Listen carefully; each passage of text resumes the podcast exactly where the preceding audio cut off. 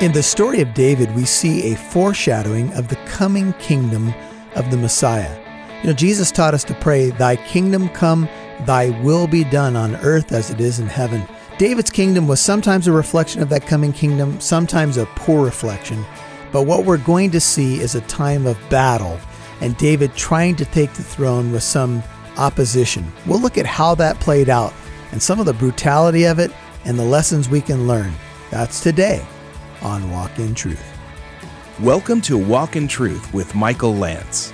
Walk in Truth is a ministry of Living Truth Christian Fellowship. It's our goal to build up believers and to reach out with God's truth to all people. And now, here's Pastor Michael. David didn't have a complete Bible like we have, and we have a couple of things that are really advantageous in the new covenant. Number one, we have the complete Word of God, the full canon. Number two, we have the Holy Spirit living where? Inside of us. The Bible says, trust in the Lord with all your heart. Don't lean on your own understanding. In all your ways, acknowledge Him, and He will direct your paths. Does that sound like a promise to you? It does to me. James in chapter 4 says, You have not because you ask not. You ask and don't receive because you ask amiss that you may spend it on your own pleasures. And all God's people said, Ouch.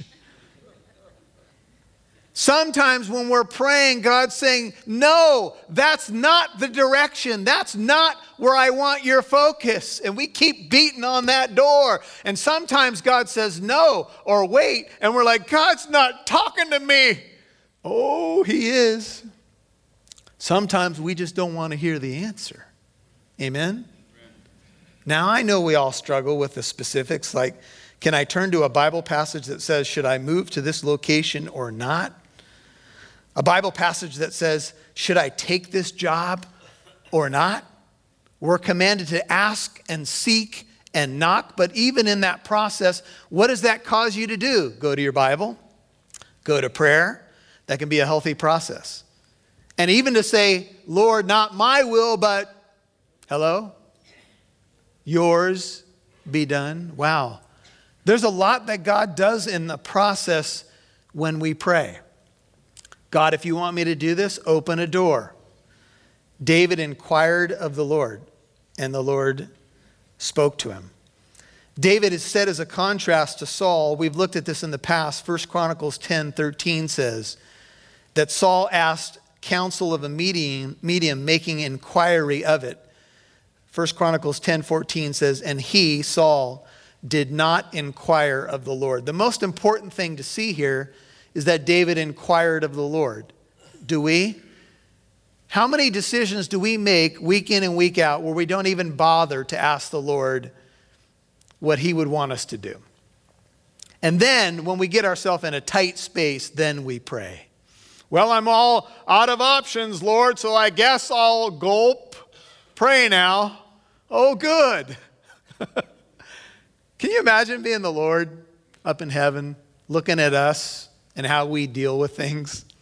I know he's used to it by now, but still. And so David inquired, the Lord spoke to him. And this is something that makes David, of course, casting a shadow of Jesus Christ, is that he inquired of the Lord. So David went up, verse 2, 2 Samuel 2. He went up there uh, where God directed him and his two wives. We won't talk much about his two wives, but I will say this that Right now, David has two wives, and um, some of you are thinking, well, why does God let people get away with this? Well, they never quite get away with it. I'm sure you've probably noticed if you've read accounts where there's multiple wives in a man's life, it usually doesn't go very well. Amen? Amen? So I will say this David was not in God's perfect will here. And later, he's going to marry other women. He's going to get himself in more and more trouble. So, if you find a wife, you find a very good thing. A good wife, singular, is a blessing. You multiply wives, you multiply problems. and that's where I will leave it for this morning. You have Ahinoam, the Jezreelitess, Abigail, the widow of Nabal, the Carmelite. And so David did go up. He did obey God in the sense that he went up. And this is, of course, what we need to do when we ask God for direction. If he gives it to us, we need to obey him. If he says go, go. If he says stay, stay. If he says do this, then we need to do it. And David brought up his men who were with him. These were men who had been faithful to David through all the difficulty with Saul, the hiding in caves, the battles, each with his household, and they lived in the cities of Hebron. David had loyal men who followed him to Hebron. And just uh, a side note Hebron was the city of Abraham. The oaks of Mamre were at Hebron. There's a couple of major things to think about when you think about Hebron. Number one, Hebron was the only area where Abraham actually owned a parcel of land. It was a, it was a burial plot, it was a, a place to bury his loved ones. That's the only parcel of land in the promised land that Abram actually owned. So get this God says, everywhere you look, everywhere you step, the land is yours, but it's not going to happen in your lifetime. Talk about patience. The only thing you're going to own is a cemetery. Oh, come on, Lord. Just one mansion? Maybe a couple of acres would be nice. It's a big promised land. No. But the patriarchs being buried in a plot in Hebron speaks of the what? The promises from Abraham. Isaac and Jacob, they're all there, buried there.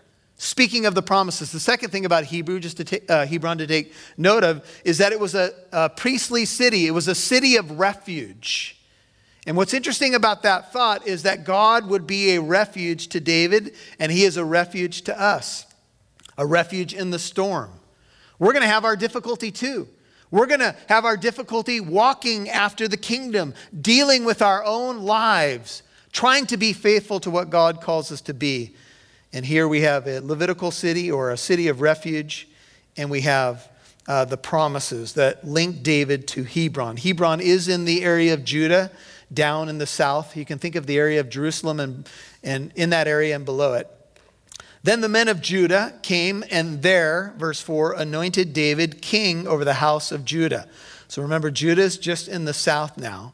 And they told David, saying, it was the men of Jabesh Gilead who buried Saul. So notice the men of Judah come. This may be the elders of the area. And they anointed David king, but only over what? Only over the house of Judah. What's interesting is we're going to see the seeds of the division of the kingdom come early on. Finally, under David and then Solomon, the tribes will actually unite. They will actually be one people under the leadership. But after Solomon, the, they fragment again. They are a people divided. It's the northern tribes and the southern tribes. Judah and Benjamin down here in the south, the area of Jerusalem, the Dead Sea area, and so forth. And up north, the Galilee region, the 10 northern tribes. And even a nation that was supposed to be one and supposed to be a light to the Gentiles could not even be united. Sound familiar? In fact, we're about to read about a civil war in Israel. There's a civil war in the history of the United States, but there's another war going on in our country right now. And here's what it is What do we really believe? Who are we as a people? What are our foundations, and do they really matter anymore? That's a question that is uh, before us all the time. And when I talk about our foundations, I'm talking about God, I'm talking about the Bible, I'm talking about the Christian Judeo ethic, I'm talking about the things that spring from that. And so, David is anointed king, and he, he must have asked about Saul and what happened with the burial. And these men of Jabesh Gilead, we've, we've uh, read about them earlier. They were the ones that bravely walked all night. They came and got Saul's body, and they gave him a decent burial. So David's been anointed as king, but he has to wait and wait and wait some more to be finally over the entire nation. What are some good examples of waiting? Uh, some of you had to wait a while to. How many of you were excited about getting your driver's license? I could not wait. Now, some teens in our culture seem to be a little hesitant about getting on the road. I'm not sure what's going on there. I know we're a little hesitant about them being on the road. I, I understand that. I remember one time we were, we were uh, coaching a uh, Little League All Star team. It was 13 and 14 year olds. And we were having a practice on the field, and one of our players pulled up in a van. We're a little concerned because we're coaching 13 and 14 year olds. so, anyway, there you go. Some, some people don't wait, apparently. So, David sent messengers to the men of Jabesh Gilead, and he said to them, May you be blessed of the Lord, because you have shown this kindness to Saul your Lord, and you have buried him. Another great thing about David's leadership is that he, he encouraged these men of Jabesh Gilead who showed bravery, risked their lives. He complimented them. And that's something that good leadership has to do as well. We need to be encouragers, and encourage means to put courage in, discourage means to take courage out. What would you say you are, generally speaking? An encourager or a discourager? Well, David was an encourager, and he said, May you be blessed. You've shown loyal love, you've shown hesed. And now may the Lord show loving kindness and truth to you, a great prayer. And I also will show this goodness to you. David says, I'm now the king, and I'm going to do this thing to you as well. I will show it to you. You know, most people, you guys, are not going to see God's love unless they see it through you. Would you agree? Jesus said, They will know that you are my disciples by your love for one another. If you were to simplify the Christian walk, Hey, folks, this is Pastor Michael. I just want to share my heart for a second. We have a website called walkintruth.com, and we put up a store, and we're adding more and more products to it. But one of the reasons I want to get you to that store is that you can partner with us in the ministry. You know, radio airtime costs money, and we want to reach more people. If you're being blessed by this ministry, one of the ways that you can partner with us is to go to the website and purchase a product. You can also purchase my book on the armor of God. I'll get you a signed copy, and whatever you give to the ministry will go directly to paying for radio airtime. That's one way you can partner with us. You can help us reach more people like you, and you can partner with us in the gospel ministry. It's a great thing. We appreciate you. We love you. Pray for us. We'll keep praying for you. Reach out to us today through the store at walkintruth.com. That's walkintruth.com. God bless you.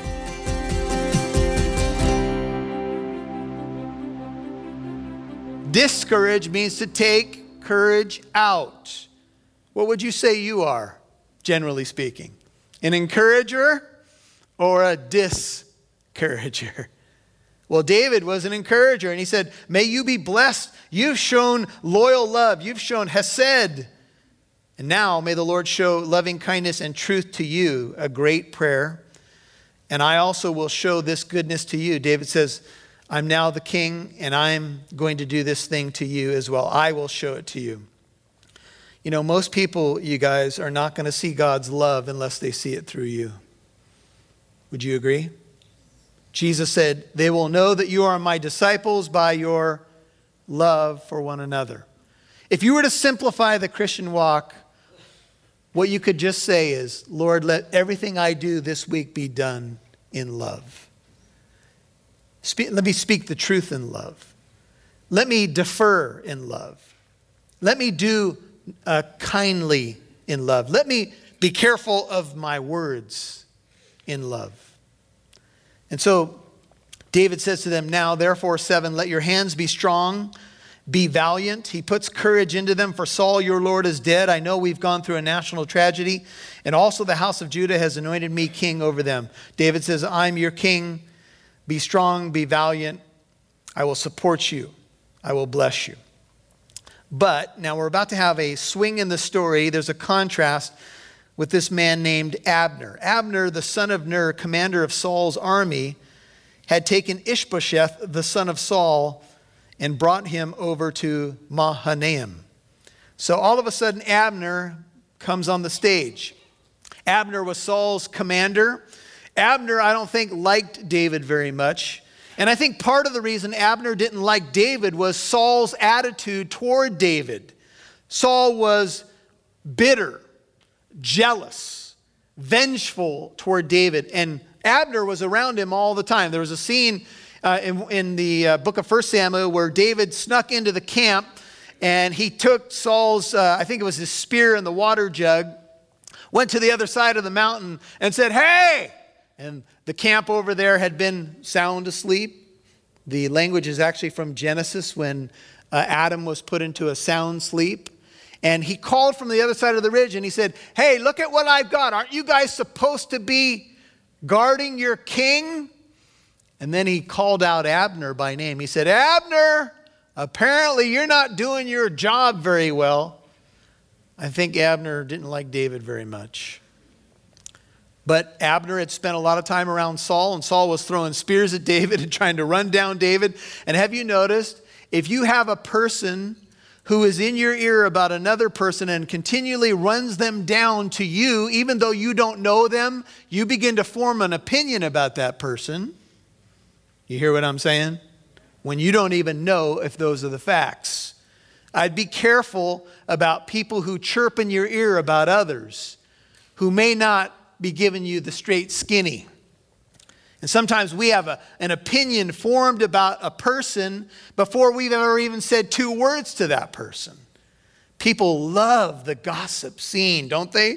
The magazines on the rack right next to the mints. I'm just looking for mints. Oh, what's going on over there with that person? Boy, they don't look so good anymore.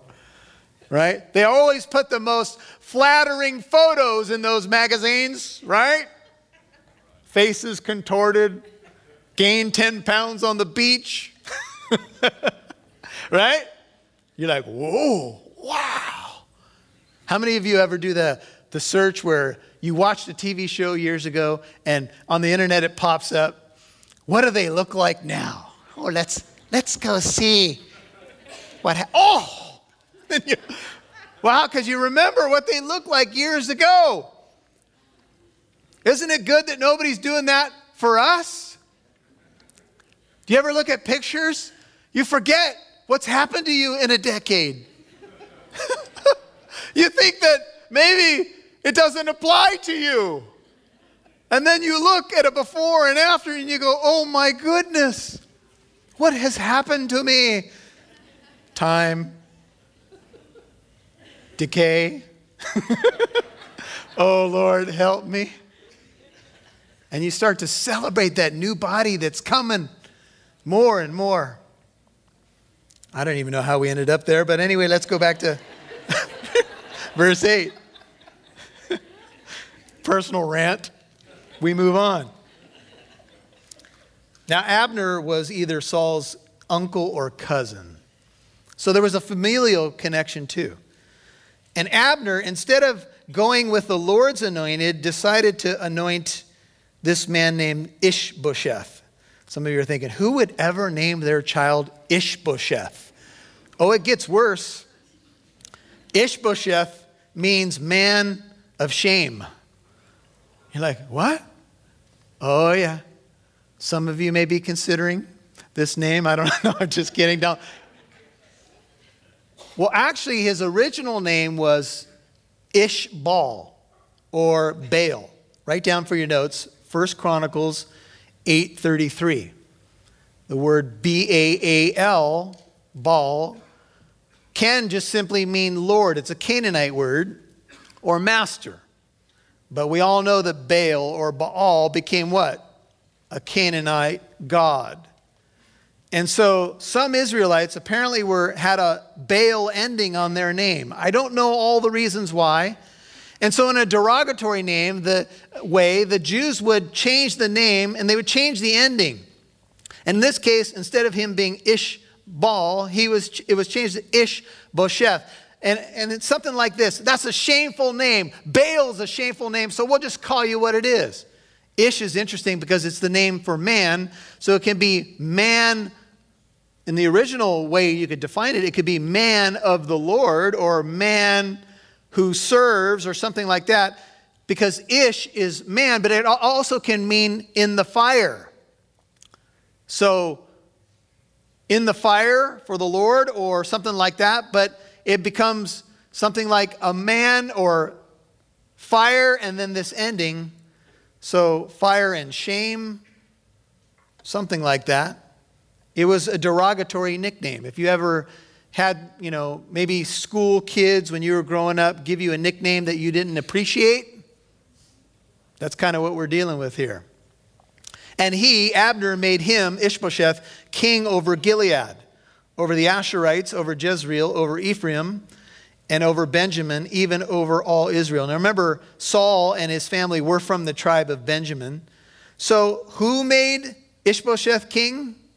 Well, it was Abner.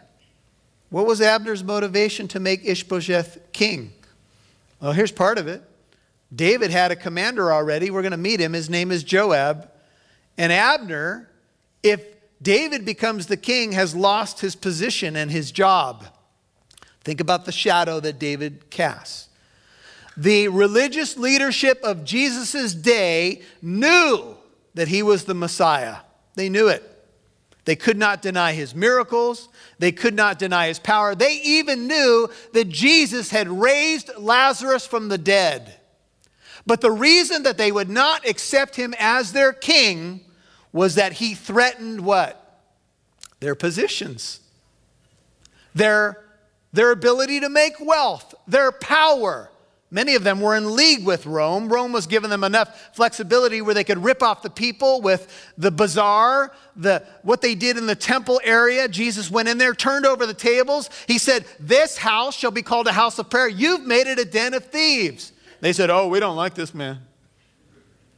They tried to question him, they tried to see if he would give proper answers. And then they asked him no more questions because never did a man speak like him. He shut them down every time, he put them in their place. And they knew who he was and they killed him anyway. In fact, that's why they killed him. Do you know that? Jesus tells a parable where he says, he puts words in their mouth where they say, This is the heir, come let us what? Kill him. He was a threat to them. And Abner becomes a type of the religious leader. Ishbosheth, Saul's son, was 40 years old when he began when he became king over Israel, and he was king for 2 years. He's going to be assassinated. The house of Judah, however, followed David. Now here you have a divide. Here you have a nation divided. Some are following the anointed one and some are following this son of Saul, which on a human level makes sense. The son who survived should be the king, right? Wrong. Jonathan already knew that David was the king. Jonathan's dead now. Ishbosheth has no business reigning over the people. In fact, he wouldn't even be on the battlefield with his father. Why? Was he too weak? Perhaps. Was he, did they leave him at home just in case? Maybe. Jesus says, No one can serve two masters. You will cling to the one and hate the other, love the one and despise the other. You cannot serve God and mammon. We are faced with this all the time. We have Ishbosheth over here, and we have David or the greater David, Jesus, over here, and constantly we have to decide to which king will we bow today? What throne will we bow before? Every day we have to decide. And so there's a division. Now, and the time that David was king in Hebron over the house of Judah was seven years and six months. Little debate about the timing here, but I would just say this that it may be that as wars were going on, it took some time for Ishbosheth to take the throne, but Abner did it. I don't think because of Saul's death, I think because of David's ascension. I think it's a, a counter move. Now, Abner, the son of Ner, went out from Mahanaim to Gibeon. This is about a 50 mile journey. They would cross the Jordan and go south with the servants of Ishbosheth, the son of Saul. So now they are moving. And Joab, now Joab is David's commander. We're going to see him take a prominent role as the book unfolds. The son of Zu, that, that person. You can write down 1 Chronicles 2.16, Zuru, I, uh, anyway. And the servants of David went out and met them by the pool of Gibeon. So you have the two armies now moving. How did Joab hear about Abner being on the move? I don't know. But he had set up this puppet king in this location, and David had been set up in Hebron, and one army starts moving. They cross the Jordan, they start moving south. Joab starts moving north, and we're going to have a collision. And it may be that Joab got word. It was about a 25 mile trip for Joab and the soldiers, and about 50 miles for the other guys. And so they meet at a pool. This is, uh, notice, they sat down on one side of the pool and the other on the other side. So this is uh, a body of water that's there, not a pool as we would think of it today. And they're on opposite sides of a, something like a reservoir, the reservoir of Gibeon, to provide some separation in space looking at each other. We've all probably watched battle movies where for a while the two armies are there and you kind of wonder who's going to fire the first shot? What, what's going to be the action point? Who's going to, you know, cause the fighting to begin? And Abner takes the lead, verse 14. And he says to Joab, Now let the young men arise and hold a contest before us. And Joab said, Let them arise. So Abner says, Okay, we've looked at each other long enough. We've had our iced tea. It's time, it's time to get up and get some action going. So let's have a contest, okay? The word contest in Hebrew, by the way, can have the idea of entertainment. It can suggest amusement or even a light-hearted joust or competition. And so notice what happens. So they arose and went over by count 12 for Benjamin, that is Saul's side, if you will, and Ishbosheth, Ishbosheth, the son of Saul, and 12 of the servants of David. Now, there's the number 12. What do you think they may be saying with the number 12? There's 12 tribes in Israel, right? So they may be saying, look, we're going to have representatives from each group. We'll use the number 12 because both men want to be king. And so we'll have 12 from this group and 12 from that group, and let's, let's let them settle it. Almost like when David took on Goliath, right? Hey, folks, I'm excited to tell you about another way that you can connect with Walk in Truth. Download the RadioScribe app and search for Walk in Truth. There you'll find a lot of cool resources. You'll be able to listen to messages, you can access devotionals, and you can partner with Walk in Truth and help us reach more people. Download the RadioScribe app, search for Walk in Truth, and find a lot of cool resources there. I know it'll be a blessing to you. God bless you. Thanks for listening to Walk in Truth. Pastor Michael would love to hear from you. You can write him when you visit walkintruth.com.